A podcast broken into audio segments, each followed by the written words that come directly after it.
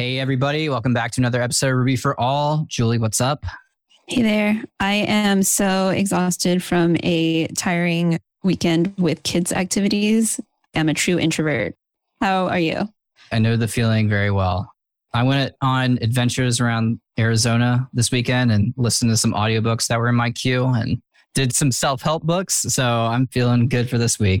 But today on the show, we have Noel Rappin. Noel is very well known in the Ruby community, and he is working on the next edition of the Pickaxe book. Noel, you want to give an introduction? My name is Noel Rappin. I'm currently a staff engineer at Chime Financial, where I am basically my team name is called the iHeart Ruby team, and I am in charge of internal Ruby tooling, Ruby development, Ruby onboarding, all that stuff. And as you said, I'm currently working on a new version of Programming Ruby, the Pickaxe book, which by the time you listen to this should be out in early access with about 60% done or so. Nice. How do you decide when to release early access?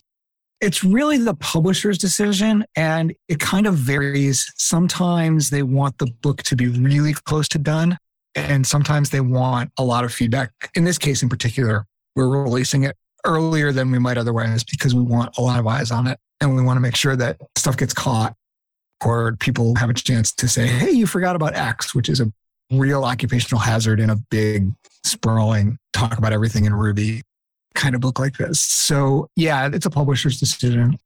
Gotcha. And in this case, we also just wanted to get it out there. It's been so long since the book has had a release that. Yeah. Well, that leads us into, I guess, our next question, which is what is the pickaxe book? Because I know I've been around for four years and I've always heard it thrown around and I've never read it, but maybe now I will. So, can you right. give yeah. us a So, the pickaxe book was the first English language book about Ruby. It originally came out in 2001. It was written by Dave Thomas and Andy Hunt. After, I think I have the timeline right. It was the first thing they did after they released the Pragmatic Programmer book. I think that's the timeline. It was pretty instrumental in the wave of early adoption that led to Rails being created and then onward from there. Eventually, they did a bunch of other releases. Eventually, Chad Fowler came on as co author. The most recent release was the fourth edition of the book, which covered Ruby 2.0, came out in 2013. So in this case, that's a long time. It's a lifetime. As you can tell, it is many people's entire generation of Ruby experience since this book came out. And what kind of happened was one of my roles, Chime, is onboarding. And one of the things we do in onboarding is say, like, here are some Ruby resources if you want to learn more about Ruby. And it's like, oh, well, here's this book that has been important in the field in the past and hasn't been released since 2013. And, and there's sort of a whole generation of really good Ruby books from the early 2010s that have not been updated or have been updated only sporadically. So I decided I was in a position to do something about it. I mean, continue the story. Like at that point, I, I have a relationship with the pragmatic publisher since I've been working with them for a long time. And I asked them if they had any plans to do something with the book and they didn't have any current plans. And I kind of asked them if they wanted to have plans to do something with it. And they invited me to pitch what I would do in new version of the book. And there was some back and forth with the other authors that I was not privy to and can't really talk about. And in the end, they decided to allow me to move forward with a new version. Nice. What is going to be different about this version other than the new Ruby syntax? So we have nine years of new Ruby syntax. So that includes a lot of stuff. It includes brand new stuff, ractors and pattern matching from the last couple of versions, but it also includes all the syntax updates that came in the 2.0 line and a huge amount of tooling updates. Bundler was brand new when the last book came out. All of the editors that people use basically didn't exist in 2013. RuboCop didn't really exist. Like even as much as the language has changed, the ecosystem around it has changed even more. So we've done a little bit of reorganization, not a lot, but somewhat in terms of a couple of different things. One of which is different expectation for what the people coming to the book will already know or may already know. Original book is old enough that it references Perl as a language that people will likely have learned before Ruby. It has a lot of references to sort of outdated statements about Java. Doesn't really talk about JavaScript, doesn't really talk about Python. So we updated a lot of those external references to assume an audience that would be potentially familiar with JavaScript, familiar with Python, familiar with modern Java, uh, that kind of thing. And also, we have like nine more years of knowing how people use Ruby to think about what is advanced and what is foundational. And some of those things that were new in the previous book and were considered kind of advanced. The thing that comes to mind is the, the stabby lambda arrow syntax, which was very new in the last version of the book and was not something you saw and now is something you see in, in a lot of Ruby code. So there's a certain amount of back and forth of some things are now considered more foundational and more important and get discussed up front. And some things got sort of pushed back to more reference, less narrative sections of the book. Cool. For some of our newer developers out there, would you say there's any prerequisites that they might need to know before even picking up this book? You should not need to know anything about Ruby to pick up this book. It is probably helpful to have already done a little bit of some programming. I think it is not quite, I've never done any programming. I don't know what a command line is. You might be able to. I think you could if you were determined enough, but that's not quite the target audience. So it does assume that you mostly know what a command line is and how to do command line commands. And it tried to have a pretty low bar in terms of vocabulary and things that it assumed, but there probably are some things. One of the things that we'd like to shake out in the beta is to get a sense of how people who are coming to this with not as much experience respond to it. One of the sort of structural issues with the way that books get reviewed is often they're reviewed by experts, which is great. But you also want to get perspective of somebody who's coming to it without 10 years of Ruby experience or something like that. So I think that you shouldn't need to know Ruby to get it to start with the book. I think the bar for other programming experience is pretty low, and we're hoping to like get that balance right as the early access process moves on. So it's going to be like beta. So do you like Yeah. pre-buy the book and you get access to the beta? The way Pragmatic works is that they release the books in what they call their beta program. It's ebook only. It is usually fraction of the completed book. In this case, it's about 60% with a big asterisk that I'll get to in a second of the completed book, with some more, I think, coming in pretty quickly in the next couple weeks. Maybe the next round by the time this comes out, second round will come out, maybe, maybe not. And then you automatically get new updates as the book gets updated. My guess is we'll probably have four or five rounds before it's complete. And then it will go through another full technical review. And then it goes through publishing things like layout and copy edit and things like that before it actually gets printed. The asterisk is because the current version of the book has a full reference to the Ruby Standard Library API, which we are not going to continue doing because that is much better done by the online documentation. We're going to do something in that space, some sort of curated look of the most important parts of the Ruby Standard Library, but I'm not 100% sure what that's going to look like yet. How long have you been working on this? Just out of curiosity. This book, uh, we signed the contract in January. So it's actually been going fairly quickly Yeah. to get the first book out in, in late October. And some of that is because obviously I'm not starting from scratch. I'm starting from an existing piece. So there's an existing outline and there is existing text. I don't have to reinvent all the wheels. There's a bit of a puzzle of how to best make the new stuff fit with the old stuff, but the old stuff's already there. I don't have to redo it. When's the expected print time? kind of depends on how long it takes for us to me to do the API. The sort of unknown is how long it's going to take to do that API section. I'm hoping that everything but the API will be in the released book by the end of 2022.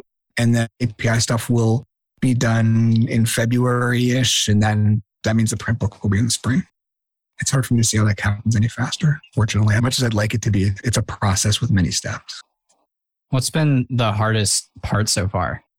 So, two things strike me. One is not quite being aware of all the corners of Ruby, especially new Ruby, that I was going to have to learn to be able to talk about. In particular, the new thread stuff, the Ractor stuff, I hadn't worked much at all, and I hadn't done a whole lot with pattern matching stuff. But they're both important enough to really require some significant description in the book. And so that was part of it. And then I think on a different level, there's a continued process of trying to balance the tone, the structure, the voice of the existing book, bring the things in that I want to bring into it, not just the new stuff, but also some of that new audience things and things that maybe could use some extra explanation because we have different assumptions about the audience. And so, so trying to make that all read smoothly as one book rather than four different people who worked on it over the course of 15, 20 years, that's been a bit of a challenge. What are you most excited about in the book? Well, I'm excited for it to come out. Like, I'm really excited to have this book be back as part of the Ruby community and for people to hopefully like it. I'm probably overly excited. I added an appendix to the book, which is all the symbols in Ruby that you can't Google because you don't know what they're named. So the safe navigation operator and symbol to proc and all of the things that are weird squiggles if you're just coming to Ruby and you can't even Google them because you don't know what to call them. We have an appendix in the back for what everybody calls them and what they're described. And I'm maybe a little bit unreasonably happy with having that in there. That sounds very helpful the stabby lambda. Yeah. It's like, what right. is a tilde or straight line? Is I don't know how to put this into Google. So yeah, I'm sure that'll be helpful. Yeah, yeah. I'm hoping we'll see. Maybe we'll be able to make that part of the free samples off the book too to get it out there. We'll try and get that information available. I want to take a second to thank Andy Croll for personally sponsoring this episode of Ruby for All. Julie and I are really excited with what Andy is doing currently for juniors in the community by organizing First Ruby Friend a way for early career devs to connect with volunteer mentors in the Ruby community to help further them in their careers. If you're interested in being a mentor or a mentee, go on over to firstrubyfriend.org and sign up. Andy also has an awesome newsletter called One Ruby Thing that we definitely recommend at onerubything.com, where you can get a new Ruby and Rails tip delivered straight to your inbox. If you're looking to level up, this is a great resource that is free to the community and friendly for all levels of expertise. A big thank you again for Andy for sponsoring today's episode and look for links to First Ruby Friend and One Ruby Thing in the show notes. So, in the years that this book has come out, how we kind of consume books and like how they kind of get popular has changed a little bit. Do you have any sort of marketing scheme or ideas for when this book releases and how you want it to be popular? So, no. my rule of thumb for marketing has always been that anything that is effective is uncomfortable and anything that I'm comfortable with is not likely to be effective. Marketing always involves a fair amount of going on podcasts and talking about how good your stuff is, and that doesn't always come naturally, or just continually saying what's happening on social media. And I see the difference over time in ebook sales versus print book sales in my own other things. And I know that the time when being a programmer meant you had a stack of 500 page books on your desk is long gone. But I'm hoping to try and find some ways to interact with the people who are going to be giving feedback and some ways to find people where they are already sort of meeting and get them to talk about this. Yeah, I don't, sounds good. Sounds like a call to action for some of y'all out there to start a book club for it. if you start a book club for it, let me know. I'm certainly available to, to say hi. How would you recommend somebody read this book? Is it more like a reference type book where you can kind of look for what you need, or you should read it cover to cover? So it's a little bit of both. So the structure of the book, and we haven't really made substantial changes to it, is it starts off with a tutorial of Ruby the language, a very, very quick one chapter whirlwind to introduce a bunch of terms so that we can use them as we talk about the rest of it. And then several chapters of this is a class. This is how classes work in Ruby. This is how expressions work in Ruby. These are Ruby types. This is how regular expressions work. A bunch of chapters like that. And that's the first section of the book. The second section of the book is somewhere in between narrative, tutorial, and reference. It's about Ruby's tooling. So it's how do you use Ruby from command line? How do you use IRB? How do you use Ruby gems, bundler, rack, yard, RDoc, that kind of stuff, testing. And those chapters are also kind of narrative. And then after that, there's more of a full language reference that I wouldn't expect people to read end to end. And there's kind of a more, more advanced object oriented meta programming section, which is a little bit narrative, but you wouldn't necessarily start with. It's sort of the how do you do the very dynamic stuff in Ruby? And then there's the full API reference or whatever replaces the full API reference, which I doubt very much that anybody will read cover to cover. I don't know. I'm not quite sure. That may wind up looking as like a how do I do X how do I find things in Ruby types? How do I append? It may wind up being a little bit more task oriented and narrative than a full A to Z reference. Again, we're still not sure. Now that RBS is getting bigger, are you covering that at all or anything with yeah. Ruby typing? Yeah. So we do have a chapter in that second section about RBS and Sorbet. The general policy is we cover third party tools where they have substantial mind share in, in part where they're doing in the community. So in that case, it's Sorbet as well. So yeah, there's a chapter on RBS in which I learned that RubyMine, the RubyMine IDE actually has outstanding RBS support where actually also has really good RDoc support where we use RDoc or RBS to do tooltips and to make assumptions about parameter names and parameter types and something like that. But yeah, RBS RubyMine actually has better RBS support than it has sorbet support, which surprised me a lot. Interesting. Can we just take a step back and maybe explain what sorbet and RBS does for Sure, our listeners sure, who sorry. don't know what that is? Yeah. So Ruby is not a statically typed language. It's a dynamically typed language, which means that you don't declare the type of a value when you use it in Ruby, and you don't have to declare a value at all. And Ruby is called a late binding language, which means that if you say x.foo, it doesn't check until runtime as late as possible, whether x actually responds to foo. Languages like Java, like TypeScript, have stronger types in that you explicitly say what type a variable belongs to, which usually means that you're limiting what both what values can be assigned to that variable and what messages it receives. And you're saying that at compile time, there's a compile step where the compiler looks at the code and says, oh, you said X is a string, but now you're assigning three to X. That's wrong. Ruby hasn't had any of that. In contrast, again, to like Java and TypeScript, even Python has added a lot of type annotations in the last a couple releases. So Ruby 3.0 added a tool called RBS, uh, which is a separate, very similar to Ruby syntax, where you have essentially one file for your gem or whatever that declares the type signatures of all of your methods and all of your classes. So you say like user dot first name returns a string, user dot is related to takes in another user as an argument and returns a Boolean. So you make a bunch of statements like that. And then RBS still doesn't have very, very strong tooling for what it does with that information in terms of being able to look at your code and say, like, hey, this is incorrect. But there have been, like, as I said, RubyMine has very strong support for using that information to check your code while you write it. I'm not sure about VS Code. I think it also has some. It does, yeah. There's a little bit to moving along. Sorbet was an earlier attempt. It's a third party tool from Stripe. Sorbet does not attempt to create new syntax. It is actually Ruby syntax that you use to, in a sort of unusual looking way to declare in your file this method that I'm about to write takes in a string argument and returns a Boolean or whatever. And Sorbet does have some both type checker that runs separate from your code and it also does runtime checks where at runtime, if you pass a variable a type it's not expecting, it raises an exception automatically. I don't think RBS has a whole lot of usage, really. I know that Sorbet has a fair amount. So, yeah, they both get covered.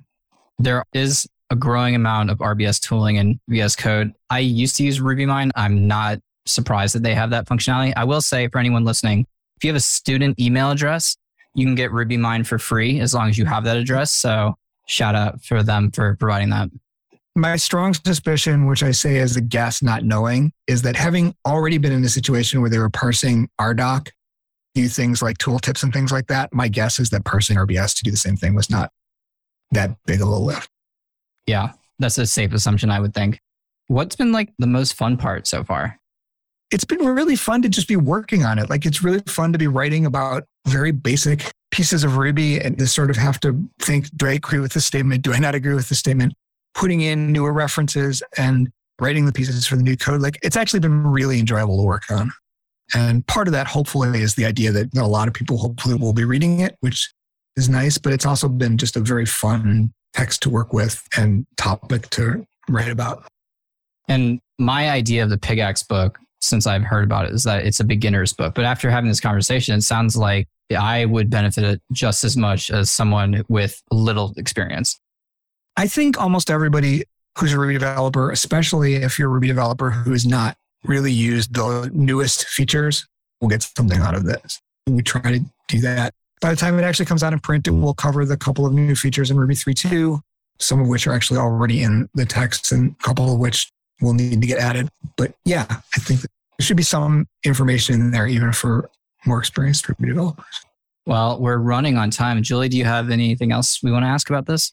I was going to ask for folks who are unfamiliar with the Pickaxe book, why should they pick up this book? But it sounds like uh, we kind of touched on that already. But if there's anything else, Noel, that you wanted to add to that.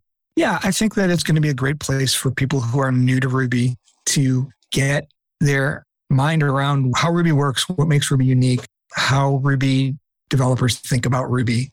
Hopefully, it'll be hopefully the people will find it really useful. I'm excited to get it back Cool. out there. Well, where can people find you online? Where can they find the book online? The easiest place to find me online is either on Twitter, where I'm at Noel Rapp, N O E L R A P, or noelrappin.com.